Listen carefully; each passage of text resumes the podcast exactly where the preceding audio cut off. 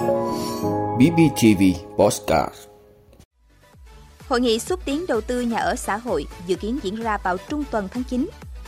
Không siết tín dụng bất động sản bất hợp lý. Xuất hiện hai tiếp virus sốt xuất huyết độc lực mạnh ở Đồng Nai. Việt Nam đã đón hơn 1,44 triệu lượt khách quốc tế. Giá điện tại châu Âu tăng 10 lần năm ngoái. Đó là những thông tin sẽ có trong 5 phút tối nay, ngày 30 tháng 8 của BBTV. Mời quý vị cùng theo dõi. Thưa quý vị, sáng nay ngày 30 tháng 8, Phó Chủ tịch Ủy ban Nhân dân tỉnh Huỳnh Anh Minh vừa chủ trì họp xem xét công tác chuẩn bị tổ chức hội nghị kêu gọi đầu tư lĩnh vực nhà ở xã hội trên địa bàn tỉnh Bình Phước năm 2022. Dự thảo báo cáo tại cuộc họp cho biết, toàn tỉnh hiện có hai dự án nhà ở xã hội độc lập và một dự án nhà ở thương mại có xây dựng nhà ở xã hội đã và đang được đầu tư xây dựng với 847 căn. Nhìn chung, việc xây dựng nhà ở xã hội trên địa bàn tỉnh thời gian qua còn nhiều hạn chế, chưa đáp ứng nhu cầu về nhà ở cho các nhóm đối tượng. Để giải quyết bài toán liên quan đến nhà ở xã hội, trong năm 2022, tỉnh dự kiến thực hiện xúc tiến đầu tư nhà ở xã hội đối với 9 dự án. Trong đó có 6 dự án nhà ở xã hội cho công nhân tập trung tại huyện Chân Thành, Đồng Phú và thành phố Đồng Xoài. 3 dự án nhà ở xã hội thuộc quỹ đất 20%. Trên cơ sở góp ý của các thành viên dự họp, Phó Chủ tịch Ủy ban Nhân dân tỉnh Huỳnh Anh Minh nhấn mạnh, việc xây dựng nhà ở xã hội là nội dung hết sức quan trọng. Ban Thường vụ tỉnh ủy cũng đã ban hành kết luận số 406 ngày 18 tháng 7 năm 2022 về việc phát triển nhà ở xã hội trên địa bàn tỉnh giai đoạn 2021-2025, định hướng đến năm 2030. Trong đó, mục tiêu đến năm 2025 sẽ giải quyết nhu cầu nhà ở xã hội cho khoảng 44.000 người. Đến năm 2030 sẽ giải quyết nhu cầu nhà ở xã hội cho khoảng 133.000 người. Thưa quý vị, Phó Thủ tướng Lê Văn Thành vừa ký chỉ thị 13 của Thủ tướng Chính phủ về một số giải pháp thúc đẩy thị trường bất động sản phát triển an toàn, lành mạnh, bền vững. Cụ thể, Thủ tướng yêu cầu kiên trì, kiên định, kiên quyết phát triển hệ sinh thái bất động sản an toàn, lành mạnh, bền vững. Trong đó, không siết chặt tín dụng một cách bất hợp lý, nhưng tăng cường kiểm tra, giám sát, không buông lỏng quản lý nhà nước, không hình sự hóa các quan hệ kinh tế dân sự, chủ động phát hiện, ngăn chặn, xử lý nghiêm những hành vi sai phạm theo đúng quy định của pháp luật. Thủ tướng yêu cầu có biện pháp quản lý ngăn chặn việc chia tách, phân lô, bán nền tại các khu vực chưa được phép đầu tư, thiếu hệ thống hạ tầng, tăng cường kiểm soát hoạt động của các sàn giao dịch bất động sản, các tổ chức cá nhân hành nghề môi giới bất động sản, chấn chỉnh hành vi mua bán, trao tay, thổi giá, gây nhiễu loạn thông tin thị trường bất động sản.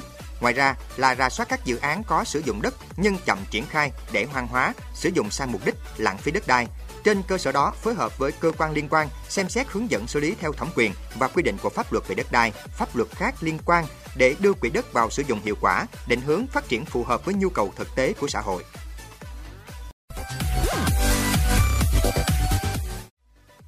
Thưa quý vị, theo Trung tâm Kiểm soát Bệnh tật Đồng Nai, gần đây trên địa bàn tỉnh xuất hiện hai tiếp virus sốt xuất huyết độc lực mạnh là D1 và D2 lây lan rất nhanh. Trong đó, tiếp virus D1 có độc lực mạnh nhất trong 4 loại, còn tiếp D2 có tốc độ lây lan rất nhanh. Việc cùng lúc lưu hành hai tiếp virus này khiến dịch sốt xuất huyết ở Đồng Nai vừa nặng vừa lây lan rộng. Từ đầu năm đến nay, toàn tỉnh ghi nhận hơn 19.200 ca mắc sốt xuất huyết, tăng 280% so với cùng kỳ năm 2021, đứng thứ hai cả nước sau thành phố Hồ Chí Minh. Đến nay đã có 16 ca tử vong, đa phần là người lớn. Lãnh đạo Sở Y tế Đồng Nai cho biết hiện nay các ca mắc sốt xuất huyết tuy có giảm trong vài ngày gần đây, nhưng ý thức của người dân về việc lăng quăng, mũi còn thấp. Qua kiểm tra các hộ gia đình tại các huyện, thành phố cho thấy vẫn còn nhiều vật dụng chứa nước có lăng quăng, mũi tại các hộ dân. Trong khi đó, họ đều có các kiến thức để phòng bệnh. Thưa quý vị, theo thông tin Tổng cục Thống kê, khách quốc tế đến Việt Nam tháng 8 năm 2022 đạt 486,4 ngàn lượt khách, tăng 38% so với tháng 7 và gấp 52,3 lần so với cùng kỳ năm 2021 do Việt Nam đã mở cửa du lịch, các đường bay quốc tế được khôi phục trở lại. Tính chung 8 tháng đầu năm, khách quốc tế đến nước ta đạt hơn 1,44 triệu lượt người, gấp 13,7 lần so với cùng kỳ năm trước, nhưng vẫn giảm 87,3% so với cùng kỳ năm 2019 khi chưa xảy ra dịch Covid-19. Trong số 1,44 triệu lượt khách, có 88,2% lượng khách đến Việt Nam là bằng đường hàng không, gấp 18,5 lần so với cùng kỳ năm trước, bằng đường bộ chiếm 11,8% và đường biển chiếm 0,03%. Cũng theo Tổng cục Thống kê, doanh thu dịch vụ lưu trú ăn uống 8 tháng qua ước đạt 377,8 ngàn tỷ đồng, tăng 48,1% so với cùng kỳ năm trước. Nguyên nhân là do nhu cầu vui chơi du lịch của người dân tăng cao trong dịp hè sau hơn 2 năm hạn chế đi du lịch, ăn uống ngoài gia đình. Năm 2022, ngành du lịch đặt mục tiêu đón 5 triệu lượt khách quốc tế đến Việt Nam. Đến nay, nước ta đã đón hơn 1,44 triệu lượt khách và điều cần làm là triển khai tích cực hơn nữa các giải pháp đồng bộ nhằm thu hút du khách.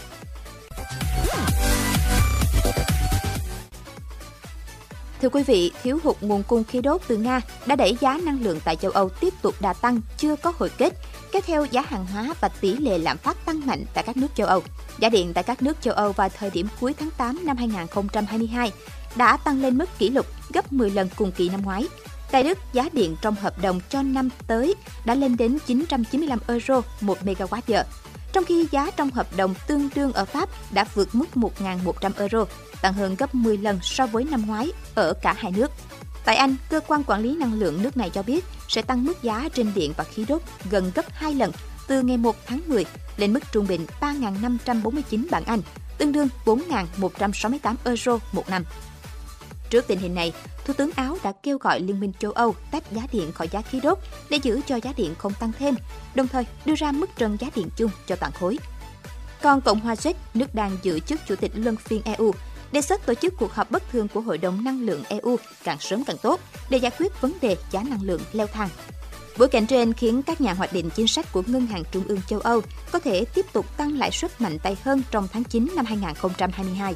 Việc tăng lãi suất diễn ra ngay cả khi sự tăng trưởng của khu vực sử dụng đồng tiền chung châu Âu chậm lại và nguy cơ suy thoái xuất hiện.